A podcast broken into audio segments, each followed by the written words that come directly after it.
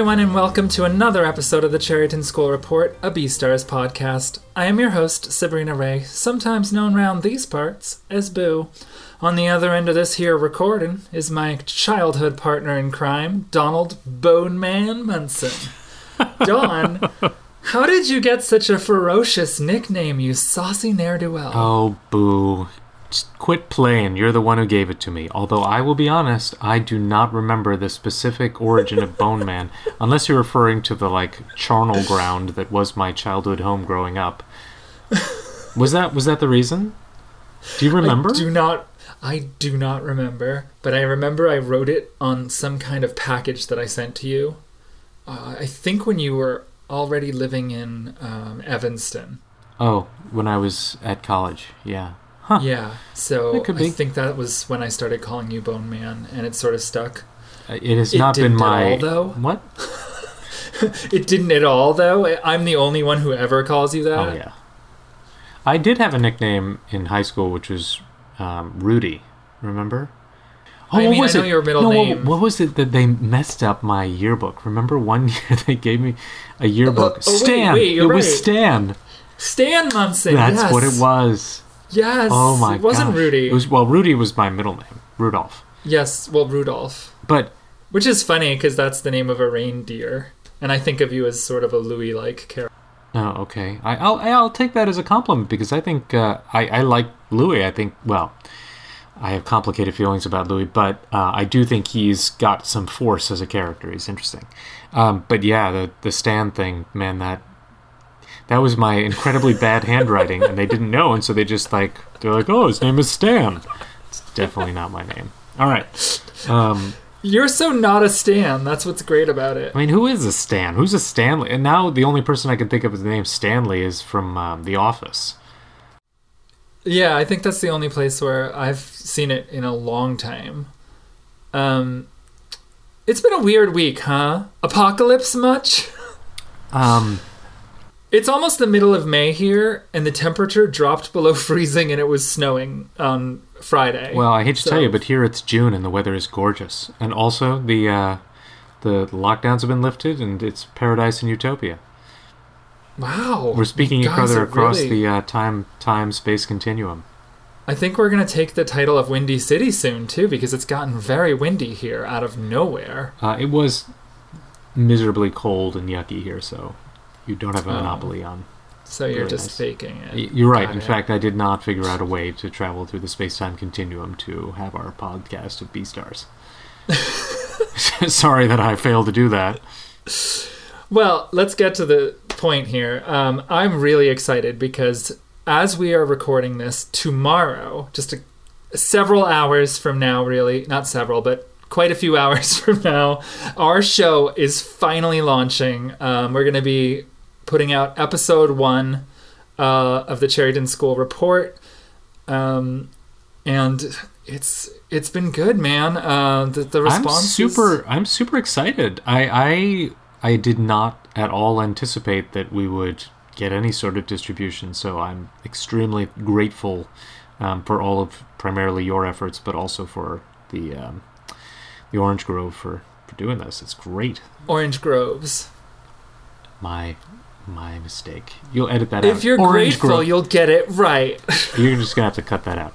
I'm very excited about about this episode seven. yes. Let's talk about the cold open. Do you know what a cold open is? It's that part of the show before the show proper begins that sort of sets you up. In this case, it's used as a gag almost. I, I feel like e- this was highly anticipated by you uh, because you alluded to it in some earlier um, conversations we had. That's because you asked me the question, where do they get these eggs from? Yeah. And I was like, I can't wait for you to find out the answer. And I want to know, do you think you were satisfied by the answer of where the eggs come from? I was actually very satisfied with where the answer comes from. Uh, I thought it was, again, I am interested in how this world is supposed to work when you've got all these weird creatures working in harmony. And this was, to my knowledge, the first time we see um, a an avian creature as a as a Beastar or as a beast on the show. I was a little perplexed slash troubled by the size of the hen. It's huge, um, and yet. Oh right, yeah. she she almost is like bigger than Legoshi. Oh right? yeah, and she she but she appears to be laying eggs that are roughly egg sized. so, as opposed to like laying watermelons or other um, appropriately sized eggs of of animal origin. Uh, so that was a little bit confusing, um, and the the it was a weird. It it did a good job. It was gruesome. It, It was gruesome. it encapsulated sort of the weirdness of the whole show, right? Like there's this hen and she's got this secret which is she's producing these eggs. She takes her job super seriously and then like she thinks that she's fallen down on the job and she gets all paranoid about it, but it turns out they just switched her eggs to the day of highest demand. And I mean, she's so excited. But what is the future for Legom hold? Like what where do you go after like do you just go into egg production? Like that's her side gig. It's not even her main thing. It's like this thing that the hens all do together. It's like, oh, well, we pretty. But this implies that they've been impregnated. I'd like to point out, you can't just lay eggs, lay a bunch of sterile eggs. It's not. no, that's really weird, right? It- but they're not getting into that for some Oh reason. Oh no, they're not touching that. And I don't really know how we can Uh, either. We don't see the male hen, and we don't the male hen. I don't want to touch it. Um, you know what it reminded me of? It almost was like a propaganda film, just like shoved into the start of the show. Like, do your part for the war effort or whatever. Like, sort of like. It, I know it wasn't a war effort per se, but there was like sort of a self-sacrifice and like a pride in like production feeling to the whole thing. I mean, I got to point out as well. Uh, there's a lot of animals, and they would need a whole hell of a lot of eggs to satisfy the protein needs, especially if you're carnivores. Like, right, uh, and the eggs are like that tiny. yeah, they're normal eggs. So, like, Legoshi's going to be tearing through a couple dozen a day if he's going to be a young growing wolf. Like, he's going to need a lot of lot of protein. I'd like to point out. There's this really weird part too, where like the thing I was saying about it being a propaganda film, she has this moment that's very commercial looking. It's like she suddenly is like, "This is my surely that is my beautiful life." Yeah, it's true. The whole It almost becomes like a poster, like beautiful life. This is the thing. What do these animals do once they graduate from Cherryton? Where are they going? Like, what is. Like, is she gonna go join a flock somewhere and, like, she'll be a secretary type person while laying eggs as her side job? Or. I mean, does it. For any of them, is it like, hey, I'm just gonna do this full time? I'm just gonna lay eggs. Just, well, why not? We got. We need the They protein. have our they have our world. We've seen glimpses of it when they went to the city. Mm-hmm, mm-hmm. Like they have like cafes and street right, right. and, and clubs and like they have all of the like infrastructure. You can't have a stuff, so- stressful job if you're going to be like laying eggs on the side. Like I guess I, I just Right. I just feel like we have farms, right? What's on a Right. Beastar's farm? Like what what Oh, what what weirdness is going on there? It would make more sense if they had a more insect-based diet, frankly. Like locusts, uh, like oh yeah, locust sandwich. Oh yeah, that's good. Oh, we got an ant-based sandwich here. Legoshi proves that he likes bugs later, though, because um, when Jack confronts him with the porno mag, the the the hot potato. You skipped ahead a little bit, but yeah, that. I let me just start off. We we talked about the the cold open here, but this episode is whack. This episode Oh, is sure, yeah. is pretty crazy stuff. Um, it it delves into a lot of relationship stuff that I that it had given a much lighter touch to in all the previous not all but in a lot of the previous episodes it gets pretty deep into some of these things and i you know i actually sent you a couple text messages after i first watched it saying like this is nuts Yeah, you know, I feel like you you didn't know how to take in Haru and Louis' relationship as far as like what Haru or Louis were getting out of it, and they sort of give you a little bit more in that regard by showing you a flashback to when um, they first hooked up, which was when Louis Louis was um, sort of hide in hiding because he was ashamed that his antlers had shed and it would take him 10 days to get a false pair of antlers to uh, to wear in public because he's so obsessed with his public image and I think that they showed you at least in some regard that like Haru was sort of like an antidote to his narcissism. Like she cut through his bullshit. She cut him down by calling him Bambi. Um, She grounded And, him. uh, she okay. I I hear you there. I have a couple issues. One is, dude, you shed your antlers every season, so why would this be embarrassing? Plus. You're gonna get a fake pair, but what happens when the real ones are growing back? Like, do you have some sort of weird, awkward transition where you like take a couple months off from school or something? This is so weird to me. So that that was that was an annoying thing, and and uh, the he the- was really cute without his antlers, though. he was vulnerable. I'll give you that. No, Um, and I thought the vulnerability was very adorable. Yeah, you I you thought- harped on that with I think on some other comment. Like you mentioned to me, hey, you know, don't you like him when he's vulnerable? Um, and I Yeah. I don't. I like his well. I I should say I like his character, his forceful nature. I don't. I can see that vulnerability in him without needing it to be expressly presented. Mostly because it's a lot of the internal monologue. Um, but uh, and because I have access to this, I don't need to see him acting vulnerable because I know he's vulnerable. Um, but at well, the same time, he's still a little shit. He's still a little shit Oh, because he has a fiance. well, here's so this is the thing that first of all, I get very bothered by that in the sense of if you and it would be one thing if this was like a match made out of love for him that he wanted but could not have because of the other Yeah. commitments. That doesn't seem to be what's happening. What appears to be happening is that he is indulging in this dalliance because he can and for no other good reason. Yes. And he is fully aware and makes ex- expressly clear to Haru on a number of occasions that hey this is this can't go anywhere. It's not going to go anywhere. And i have no desire to have it go anywhere beyond where it is but i'm happy to indulge in the the fruits of your bosom. Uh What? uh, you know i'm the color guy. That's that's some color for you. But he, he's happy That's a to little too much color, he's, bud. he's happy to indulge uh, the relationship with her without regard to what appear to be her emotions or feelings. And that's the thing that i find insensitive and the thing that turns me off the most about him is that i, I don't know how much he cares about haru's feelings. And if you're going to have an intimate relationship with somebody i would like you to be to work on that particular as you should try to be on the same footing.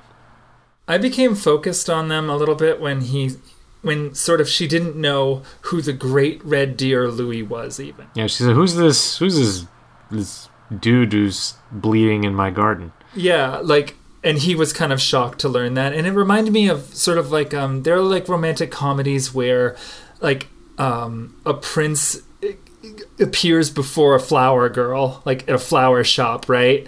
And like she doesn't know he's a prince, or she doesn't know he's a rock star, and like that's sort of what like like she's the only one who sees him as a normal person, where everyone else is trying to get something. everyone from else him. is seeing the the icon not the person. Right. And so I think maybe that's where they started from and uh but they also give you kind of a reality check at the end because it comes back it starts with her no it's not actually at the end it's at the beginning.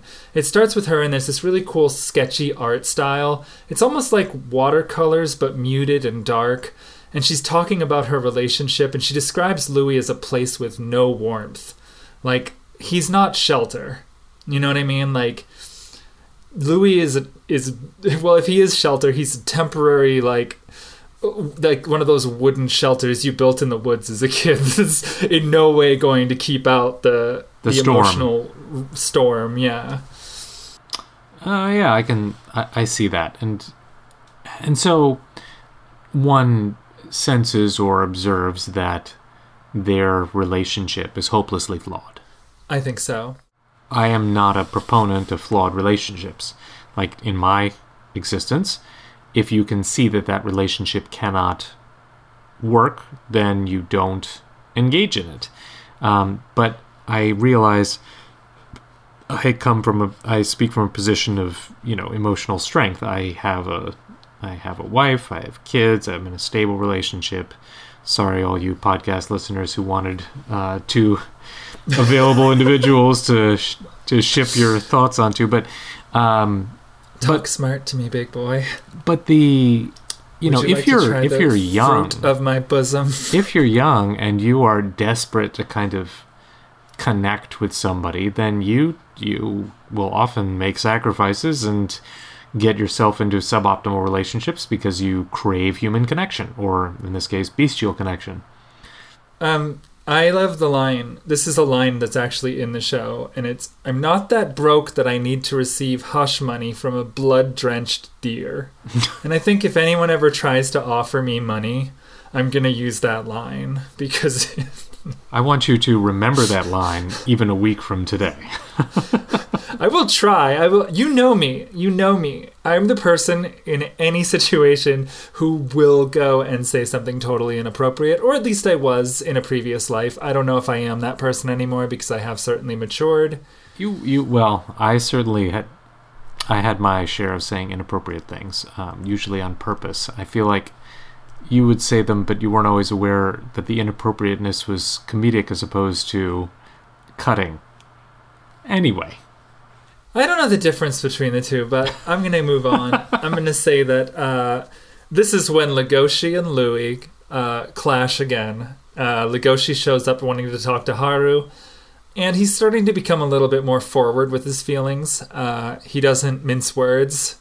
He doesn't exactly say what he's there for, but he definitely says he's there to see Haru, and that's a step forward for a guy that yeah. couldn't get her to say his name for several episodes. yeah, that, I I agree. The the fact that he's willing to acknowledge, like, well, I'm here to see her, um, and meanwhile they're playing the kind of the hiding game, like they they can't possibly share that they're in a relationship. And I was trying to wonder, you know, why not? Like, is it? Are you not? Is this going to stain Louis' reputation? Is that the problem? I mean, who's who has the most to lose from this? I'm not sure. That's an interesting aspect of their relationship that I hadn't considered. That Louis that Louis is more concerned for his reputation than he is for the possibility that Legoshi could be a romantic rival. Um, but Legoshi is on top of Louis, like literally. He's sniffing him, he's Oh, yeah. smelling him down. Like, this has happened before in the show and it's been a little awkward, but this time he's literally just like on top of him, like just reaching around him, smelling him. And Louis like, get off of me, bro. Yeah, well, rightfully so, because no one wants to be sniffed up and down. I mean, it depends on the situation. Yeah, well, in this situation, you do not want to be sniffed up and down, uh, because you presumably, from uh, Louis' position, you have something to hide. Um, but I is Louis trying to protect Haru, or is Louis trying to protect Louis? And I think in any situation, Louis is trying to protect Louis, even if he is under the delusion that he is trying to protect Haru. I, I, I don't know. I just wonder what does Louis have to lose? Like, is it is Louis, what Louis has to lose is the act of not winning. uh, I'm just Does that make sense? I'm just confused. Like, it, it really seems like Cherryton School happens fa- fairly separate from the outside world. And Louis has been clear he's going to be going back to his fiancee, um, or chosen but it isn't clear that anything that happens at Cherryton is going to get out into the real world. So even if, say, Legoshi were to find out that uh, Louis sleeping with Haru, I don't see how that nece- like if your fiance were to find out about that, clearly that person would and likely should be upset about it. But that doesn't really seem like that's a possibility. So is it Right. worrisome that is is Haru an outcast and so people would frown on Louis for having a relationship with like somebody too far outside the, you know, too far down the totem pole, if you will? Or is it that he's trying to defend her honor, which we already talked about? Or the motive was his motive for being uncomfortable and trying to hide the thing, the act, was unclear to me. For Haru, mm. it seemed a little clearer, although still not, because she is very forward. She seems to be like, "Look, I'll, I'll, I'll sleep with whom I want to. I'll do what I want," but she's really uncomfortable, like just being like, "Hey, oh, nice to see you, Legoshi. You know, they, they want to hide this relationship, but why is unclear. Okay, so here's something I was thinking is that Haru is for Louis uh, some something special that exists outside of all of his other all the other images of him and the the life that he projects and the expectations that are upon him as the youngest deer that has to marry someone and all of that Haru is this special thing that belongs only to him because he hasn't been public with his relationship. It's not something that other people have owning ownership over, right? So that was one theory I had about what he gets out of this. Well, that's a really dark one because there it's basically he's Haru is an escape for him, and he wants to preserve that escape for his own. I didn't say escape though. No, Uh, well, I'm in, I'm reading into what you said. It's almost like finding a cat in the woods and you keep it in a box and you don't tell anybody about it. and it becomes Schrodinger's cat.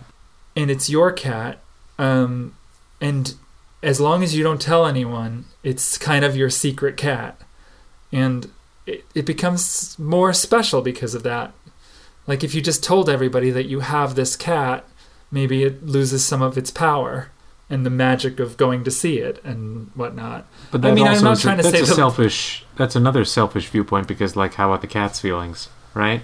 what, who cares Exactly. Does Louis care about Haru's feelings?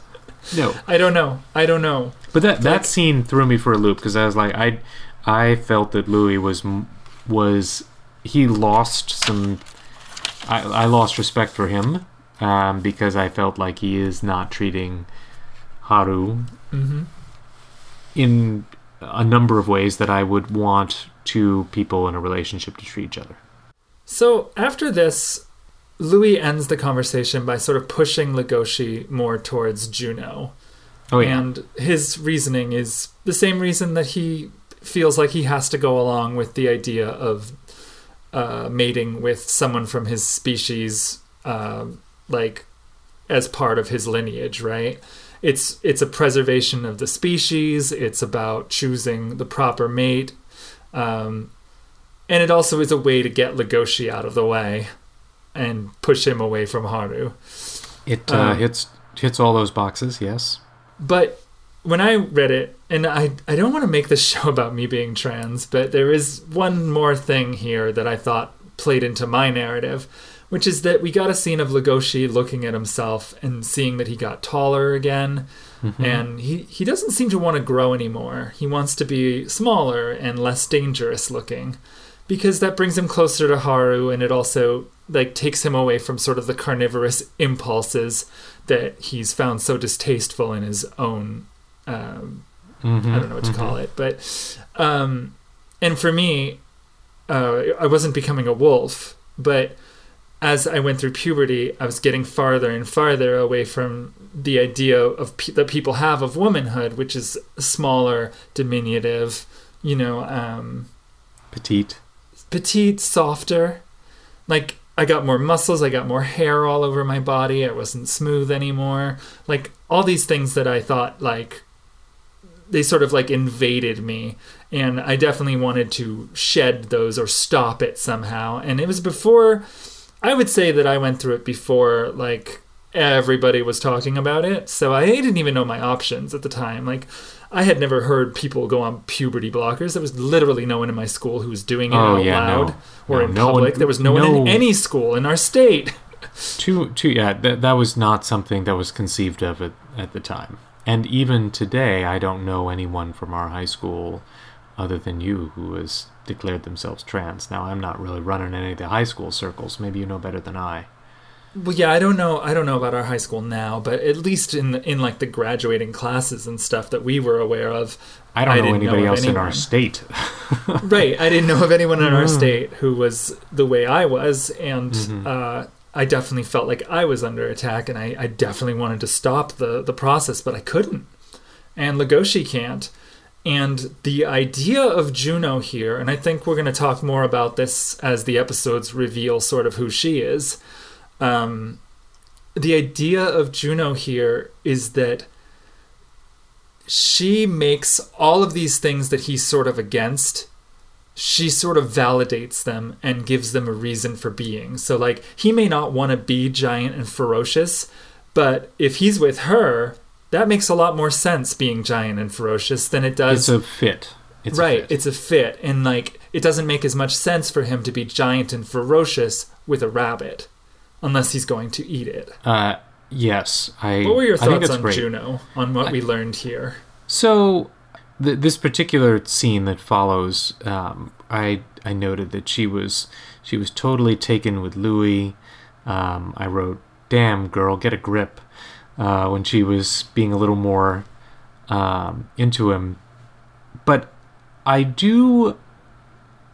I I like her as a character a great deal, as she's been as she is revealed over these two episodes that we touch on in today's podcast, and I um, she fits right. The she fits what the world presumes everyone Yes. would be in. Right.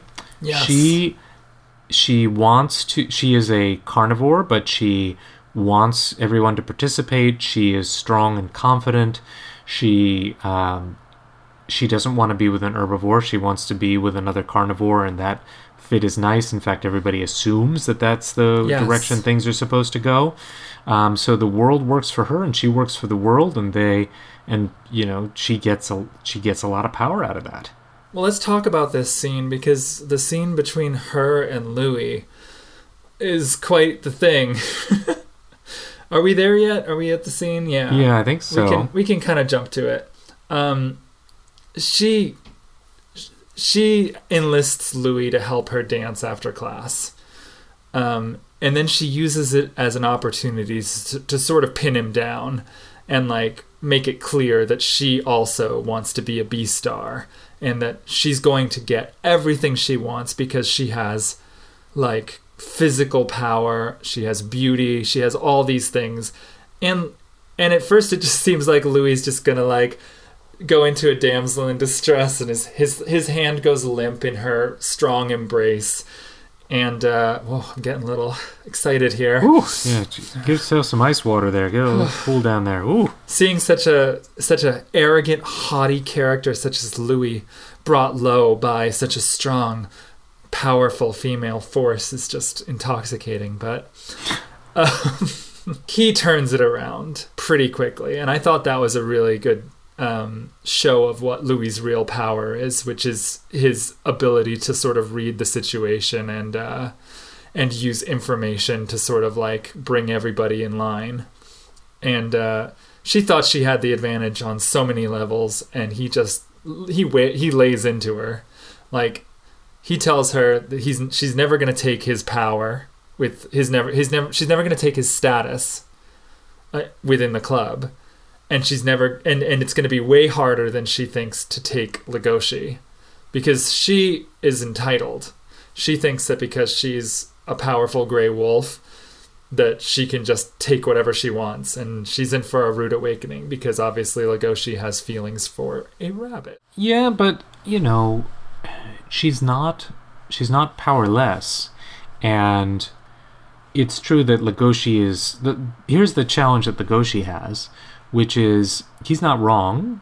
The road for her is tough, um, but she has nowhere to go but up, and he has nowhere to go but down.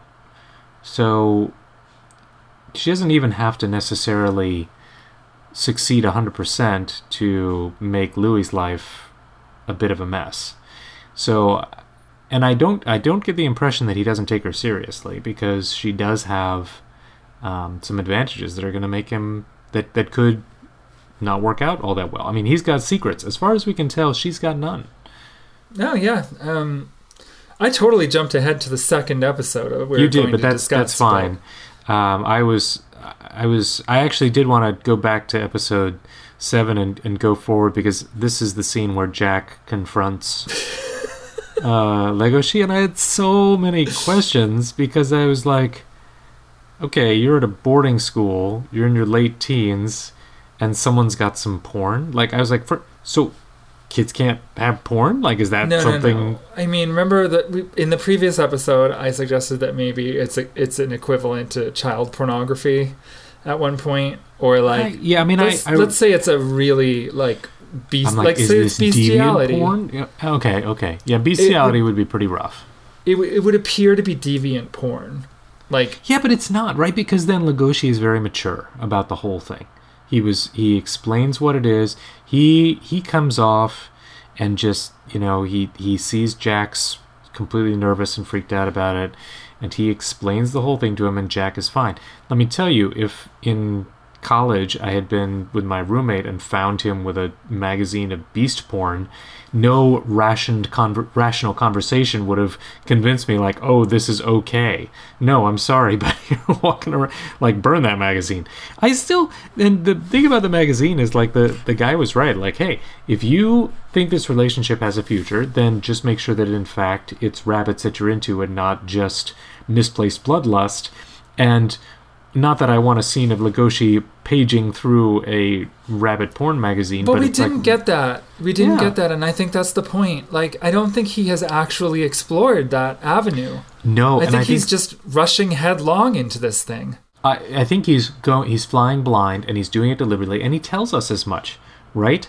Um, and in fact, that's the big. I'm going to skip ahead to episode eight again because it's the he's walking Haru back from the train, and Yes. back to the train, and then they're talking, and she can't read him, yada yada yada, and and they start to talk, and um, this was actually a very, I thought, good scene, um, where he's she's like well let's talk about why you know that first day we met you know a rabbit tried to sleep with you and you, you know you we never talk about this. And he's like oh yeah well in fact that was that bit causes some uncomfortable things for me or things i don't know how to deal with so i have Right. ignored them i have for, i have pushed it out of my mind i'm like dude you gotta you gotta step up and process that that's part of the whole point and he's he in this whole scene there's it's quite clear he's wants he's willing to quote unquote explore it, but he wants to do it while speaking directly with her as opposed to resolving this as an internal narrative and sort of writing his character. Like he he doesn't seem to want to do a lot of exploration of these feelings on his own. Yes, that's exactly what I was getting at. In fact, like, um, he's been extremely irresponsible uh, with the information he's been given.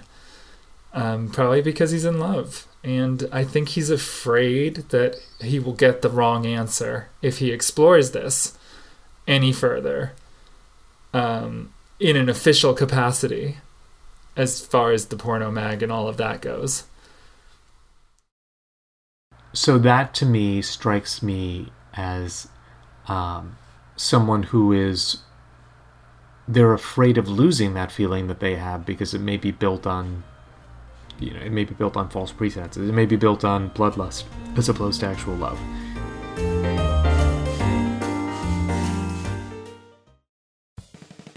Welcome to They Them Theirs, a monthly non binary discussion podcast. We're here, we're queer, let's talk about it. My name is Joe.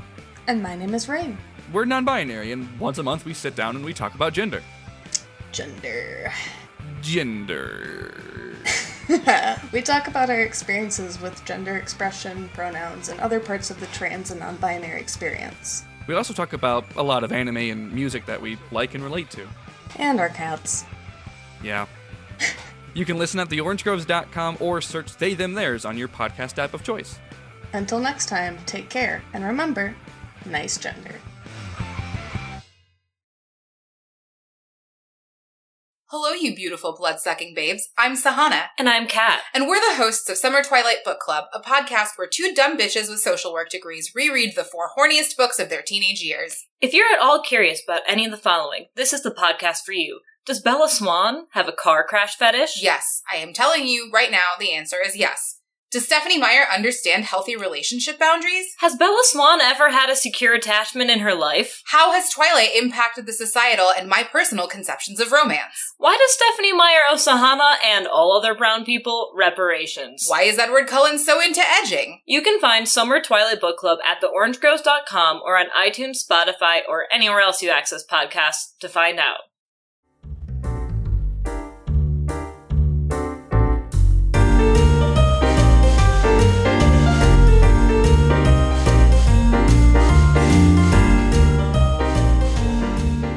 Beginning of um, episode eight, where it's like, oh yeah, you know, did you read about the the duck devouring? I I love that they in the dub they're using the word devouring a lot. And I just I love it because it's like an offhand word. They're like, oh yeah, there was a duck devouring the other night. Kind of like devouring is a really rough word to be using. Yeah, it's pretty but tough. it's it's but it's true. I mean, I, uh, that's what's happening. I can't really argue with it. But you know, the world is a pretty. It's and this is the thing again that Haru got to, where she's like, ah, you know, um, I don't think you can understand why, um, you know, because uh, this bugged me a lot actually. Um, Legoshi tells Haru, "Oh, uh, when she's like, you never explore your feelings," and he turns it back on her. He's like, "Well, I didn't want to process that night," and then immediately says, "But I, you shouldn't just throw yourself away like that. You shouldn't, you know, just give yourself away." Basically, yeah, and I, I, I got overtones of like, Roxanne, you don't have to turn on the red light. I was like, well, she's not a prostitute. she's not putting herself out there in the sense of like, she's not selling herself. Uh, and then she he's put her on a pedestal. absolutely, think- she is think- his virginal queen or whatever when she is clearly not. Um, and but what's weird is she doesn't respond by totally puncturing his bubble. She does in the sense that she says. Um, You've never known what it's like to live life constantly in the fear of death. Yes, thank you. You you you nailed it. but what kills me about that is that is a, a bit of a cop out. Like I, the answer should be I am comfortable with the way I live, not I am so close to death that I throw caution to the wind, mostly because I'm like, well, not all the herbivores are throwing caution to the wind and running around like living as if it's their last day on earth Right. um, you you're the, he's accusing you of that and you're feeding into that particular mentality when I don't know if that's true or not. Like it, it really I struggle because I'm like, well, she does have a point. People are literally getting devoured. So Right. And she made me feel like she was saying that because um, she feels like she still hasn't had that love connection that she's looking for with anyone.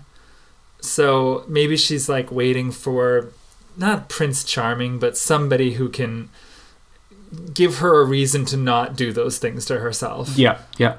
I, I I agree completely. And I I just was I was surprised that Haru, the strong, confident Haru can tell off the Harlequin rabbit, um, doesn't turn that back on Legoshi and be like, you know, who are, she does say, "Who are you to tell me this?" Yeah, But- exactly. But she doesn't say it in the sense of like I can.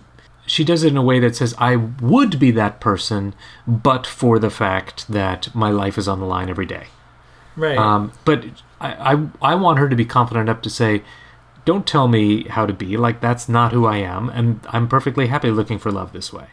And then there's a moment when she sort of says like stop treating she doesn't say it out loud but she implies like stop treating me like a rabbit and just just take the lead and run.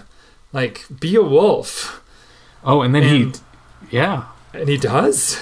But but his the the in, internal monologue again comes out for Legoshi, and I was like, what is going on? Because he's like, I'm for the first time, I'm declaring myself a wolf in front of the my my first crush, and I was like, dude, what? Get over yourself, like.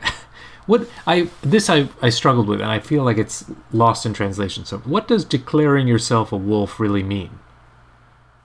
um taking ownership over the qualities that maybe he has previously uh undervalued Okay, but we are doing this as he is running away from an angry mob that is accusing him of trying to eat her. So I, That is- the, that the- is true it's it's a it's weak sauce again. I feel that's not. Uh, I just don't feel like you're a big old, um, scary wolf when you're running away, when a rabbit's Right. pulling you. so, I, I don't know. I I thought that that but scene he had a lot uses of stuff. he later uses his powers to to seek out Haru and protect her. So and blow maybe Juno's he- mind. Right. yeah. So maybe in a way he is recontextualizing what being a wolf means. Being a wolf in his mind those strengths of his, those powerful paws, the the the, the fangs, all of it can be employed in a protective manner as well, which is something that Louis has sort of shown him in some ways, right? Like he uses his powers to protect, but uh, ever since the Haru incident, he started to see himself as more and more of a destructive force. Maybe he could be someone who guards the rabbit rather than just be, wants to devour it. The devourer. Just gotta love that word. I do love that word, and I love the part where she describes how carnivores growl from the throat. Yeah, and that that's terrifying, and they need to do it less. Be cheerful, she commands. Oh yeah, but his smile is terrifying. Yeah, uh, I mean that's and that's something that's just the nature of being a carnivore. What's he supposed to do about it? Right. Um, I think we skipped some stuff, so I we just want to skipped go a bunch back of stuff. real Please, quick. yes. I want to go back real quick and just say I love Jack. Um, he's a good boy. Uh, I see him as a true friend, a magnetic north. Um, I love the way they s- kind of slobber over each other. I, He mean, really yeah. knows. He really knows uh, Legoshi very well. They've been chi- they were childhood friends or friends for a long time at the very least. Um, and they should sleep together. No, I think you uh, you're giving away the giving away the game there. No, I I I I l- actually thought that was a wonderful scene where Jack finds out about this porn. The only thing that um, to me felt awkward about it is I was like, how big a deal is this? Like he's getting a little worked up over this. But I thought that the you know he's concerned for his friend and his friend understands his concern and puts him at ease.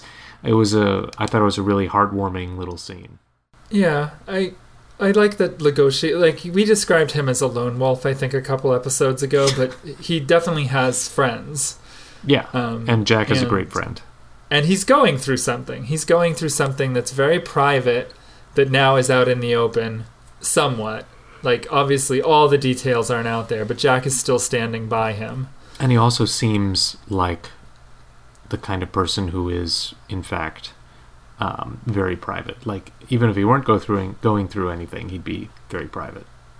Yeah, and and this is this is also the scene where Legoshi comes right out with it, and he declares that his feelings for Haru are love.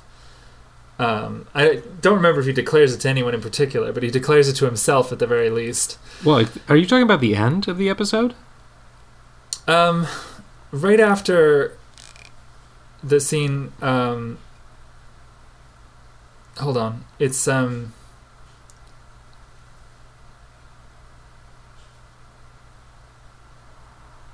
So yeah, he he declares it to himself that he's in love. He, says- does declare that, but, but where, where are you? and then he says, "Is this love, baby? Don't hurt me. Don't hurt me no more." That's n- no, no, no. That doesn't happen. Uh, no, I. this The reason I say that is because this Baby, Don't episode. hurt me. Okay. Don't hurt me no more. No, no more.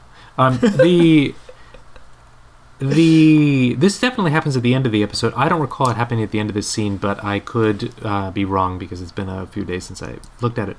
Um, I the reason I bring it up is because when he says it at the very end of the episode, it's bonkers. He says it on top of a huge fit of jealousy. Oh my god, that's Uh, amazing. That is amazing because he's got paint. Like he. Oh, that's right. He's He's- painting. yes, the he's T Rex. and squeezes the tube. It explodes. He's like, it's like full of it's it's rage love, my friend. It's It's just- it's like psychotic it's- love. It's just mashed on his face, just like. He's just like, I love the rabbit. But I know, and he's it's seeing it's understanding the true nature of Legoshi and of sorry of um Haru and Leo, Louis' relationship, and and he was actually right prior to this is at the end of the scene when they're um, setting up at the festival, and Haru asks Legoshi if he'll help, and he says no, I, I'm busy over here. And he's like, that's the way it's supposed to be, right?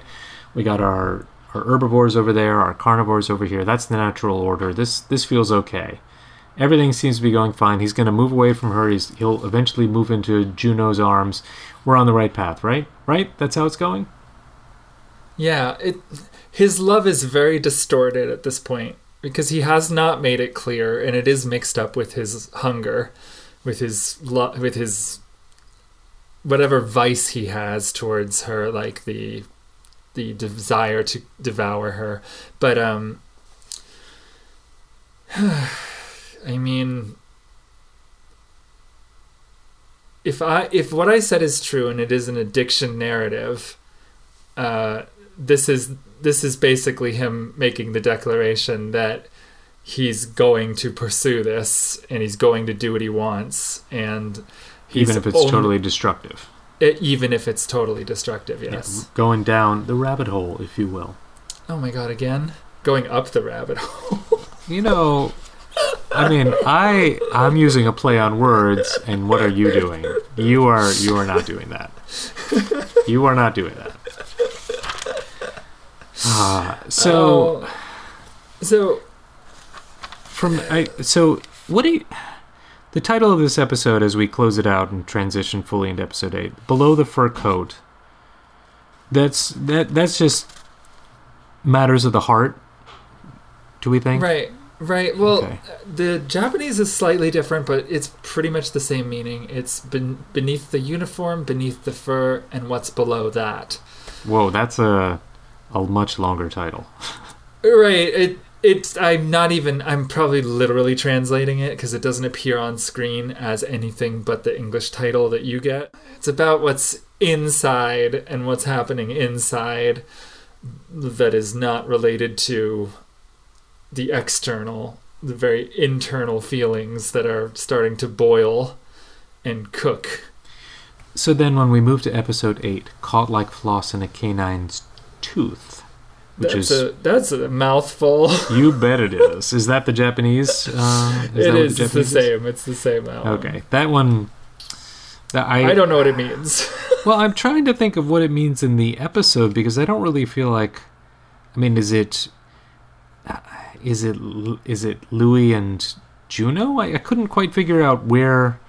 You know, it, I'm not expecting it to refer to a specific scene, but this is a very sort of specific imagery that someone's trapped um, by a, a predator, by a, a carnivore, and I, I don't know exactly where that happens, but um, this was weird because we've got you know Legoshi's depressed because he's come down off of his paint high where he he he stated he was gonna love he was gonna go after Haru and and you know I, I don't know what happened but at least like later that afternoon everyone's going home the mayor happens to be a lion which I thought was kind of interesting Yeah, he was a very weird character He's very weird looking, right? There's a reason for that, which I think it's going to be fun for you to discover. So we'll talk about that in the next episode. But oh yeah, he's awkward looking. He is awkward. He also, honestly, the dubbing made him sound just a little like. I think they do a very good job of some of the other stuff just sounding very natural, and he did not sound natural. No, he doesn't. There's a reason for that. So Okay, you'll see. Um, without spoiling it, which you've pretty much already done. Okay, I have not spoiled it. no, you haven't. You haven't. But you've merely by saying he's coming back because we've actually seen a lot of these characters and they don't seem to come back. Like where's where's the panda psychologist who's beefed up? Like I, I, want to see a return. Well, don't now I can't spoil it for you, so shut up. All right. Well, I'm just saying. Just I can't tell you if he comes back or not. Well, what about the what about the aardvark who's selling his fingers? Uh, Does that one make a reappearance? Is that what he was, an aardvark? I always just thought he was a goat. I couldn't tell. Oh, maybe uh, I. I He might I have felt been like he had a long proboscis. It's been a long time since I've heard the word aardvark. I feel like that was one of your favorite words growing up, and I was What? more of a no. marmoset girl. No, my favorite word was um. Uh, oh, growing up, I don't know. Vespartan. No, that was the name of one of my characters that we would play when I was playing Ultima. Ultima Five, I think. No, it wasn't Oh, Ultima Five. It was like Ultima no. Six and later. Yeah, maybe six. Ultima Five, man, that was the best game. Six All right, we're not getting my into that. computer to a halt. Oh, six was a mess. All right. Um, Um, so Yeah. yes, we've got. Um, yeah, let's talk about this. Let's- Legoshi appears like a monster. yeah, I wrote down why is spook. Legoshi so creepy? What's going on? His eyes get all bloodshot and stuff, and like, yes. what the hell is going on with this? Like, are they trying to like? Because I just, in my heart of hearts, I know that Legoshi is not the like secret predator running around killing people. Mostly because it would be very he'd have to have like a B personality, have to be a total schizophrenic. So that's not him. Uh, and it would be very discordant, I think, with the show. So I know that it's somebody else out there. Are they trying to like fool me? Are they trying to make it like, oh, you know, it's big bad predator? I don't know. No, I don't think so. I, um, I think he is not fully in control of how he appears sometimes, but in this case, she thought he was trying to be funny with the whole like, it's a dangerous world out there. Like he just like, like growled making a it like joke. yeah, like she she was like, was that supposed to be a joke? And like, she's pretty brave, but he was kind of scary. Well, yeah, I mean, it's like you're joking around with your big scary friend, and he decides to like push you like 20 feet down the road just because he can. You're like, oh, dude. You and know, as we this is getting discussed earlier, fun. As we discussed earlier, he gets he gets kind of a bit controlling with her, and he's a bit self righteous, and it's just not a good look for him. No, no, and you know, then to to sort of shortcut a little bit of that and go back to the the discussion underground. There were when I say underground at the train when they're waiting for the train. I'm really I want to understand does does Haru really feel that she would be different if she were safe?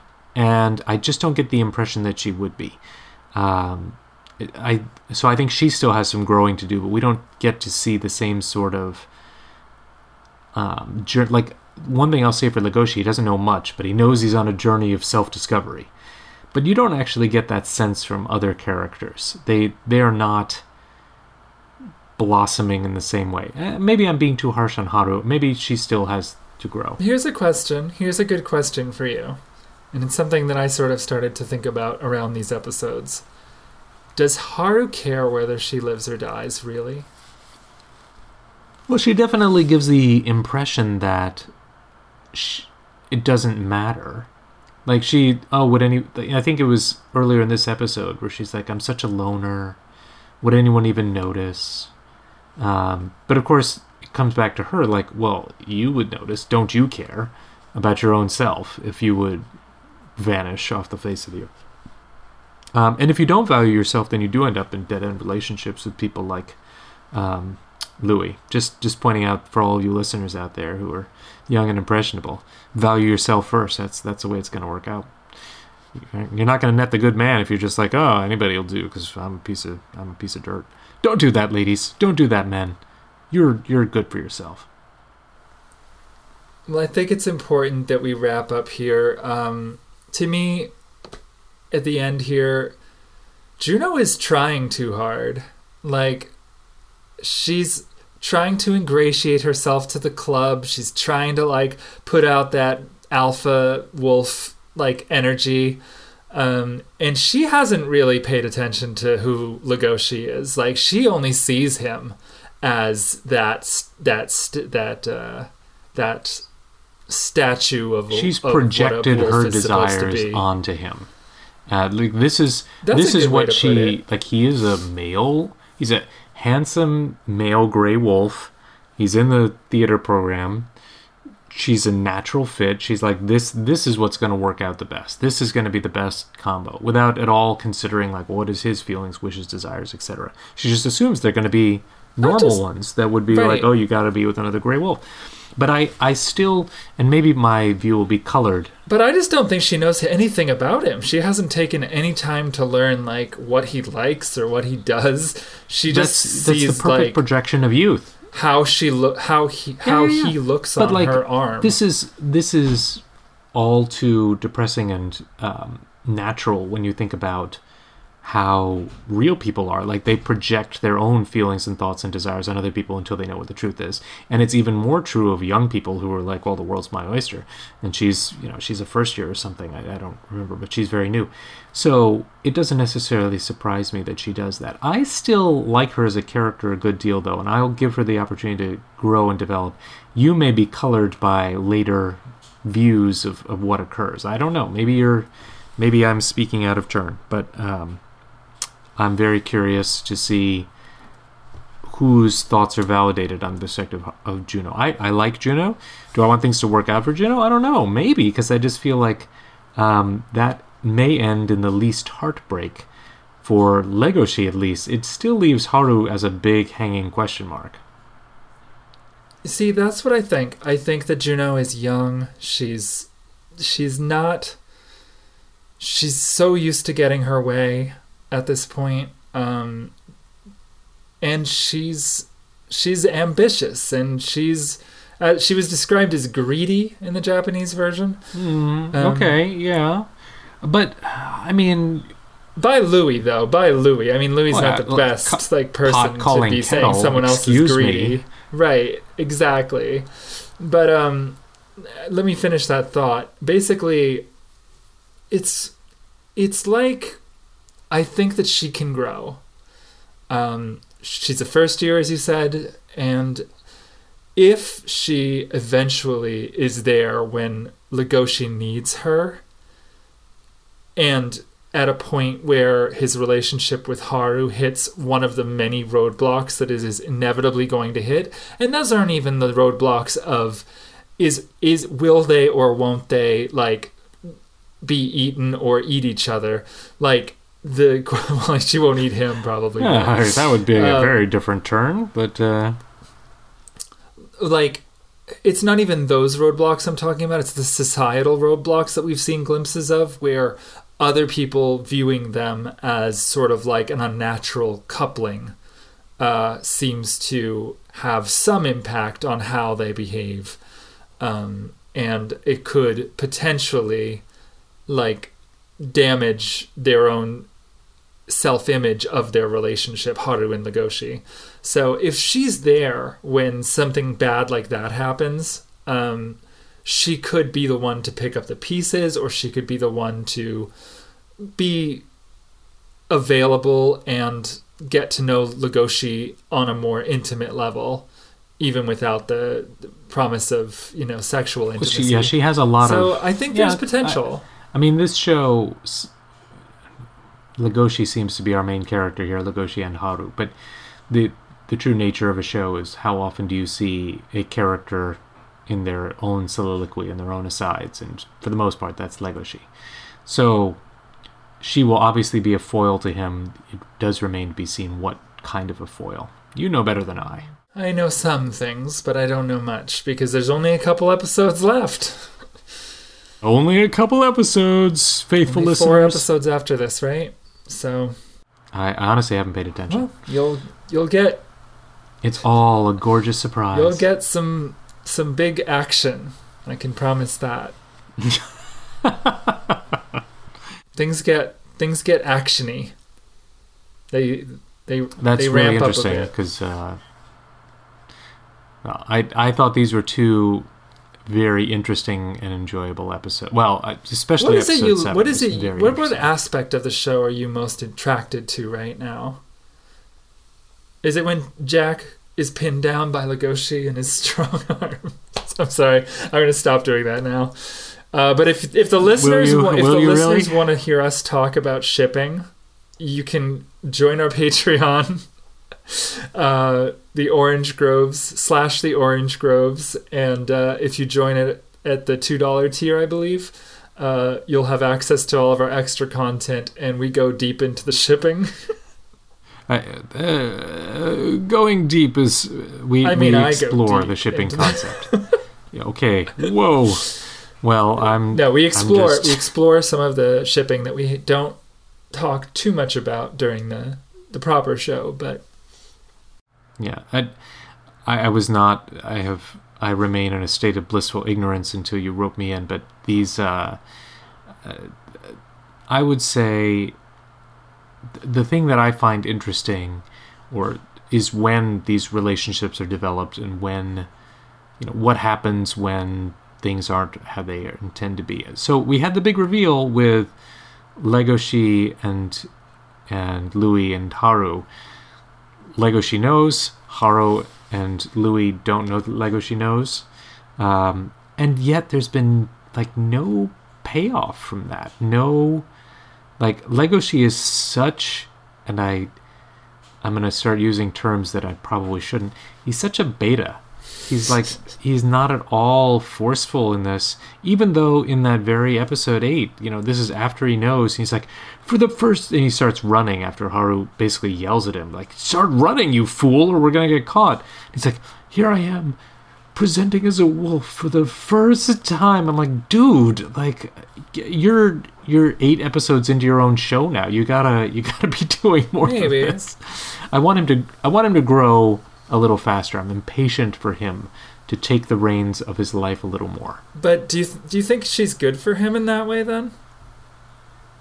That Haru is a good influence on Legoshi. Do we think that Haru is the best character to cause Legoshi to to grow? Um, I I think it is a very um, dangerous and lonely growth because he is in fact not sharing it with her at all. It is very internal. Although, to his credit, he does seem to be trying. He does want to talk with her, and he comes really close to telling her that he. Uh, we, we glossed over what is one of the most important bits, where he's like, "Oh, I'm going to tell her about the fact that I nearly ate her. Uh, I attacked her in the in the in the courtyard that night," and she's like, "Oh, I re- by the way, I was nearly devoured once. Uh, this is where the scar on my arm comes from. I never saw the person." And he he realizes, wow, this would uh, this would deep six the whole thing. I think, I mean, uh, it would have been a very different show if he had busted out with it right there. Um, I would have been very curious to see Haru's reaction because honestly, that would be very interesting for me to see. Maybe that'll be revealed later. I don't know. I mean, I, it's it's a hanging Chad, so presumably it will be revealed. At All right. point. Well, Whether it be a yeah, I was go gonna say that that's all the time we have. But if you want to finish your thought, go ahead. Nope. I I I wait with bated breath. Thank you so much for joining us again on the Cherryton School Report. I am your host, Sabrina Ray, and I'm just so ecstatic that the show is finally out there and people are getting to listen to it. Um, this show is part of a diverse community of smaller creators and marginalized voices. I said at the top of the show, uh, if you want to support us, go to the Patreon. It's patreon.com slash the orange groves where you can access exclusive content, including us talking about shipping.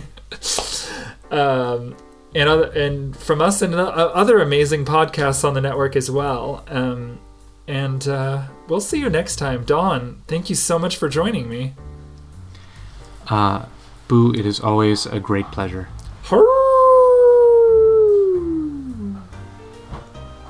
Haru. Ha- Haru. That's how you pronounce Haru?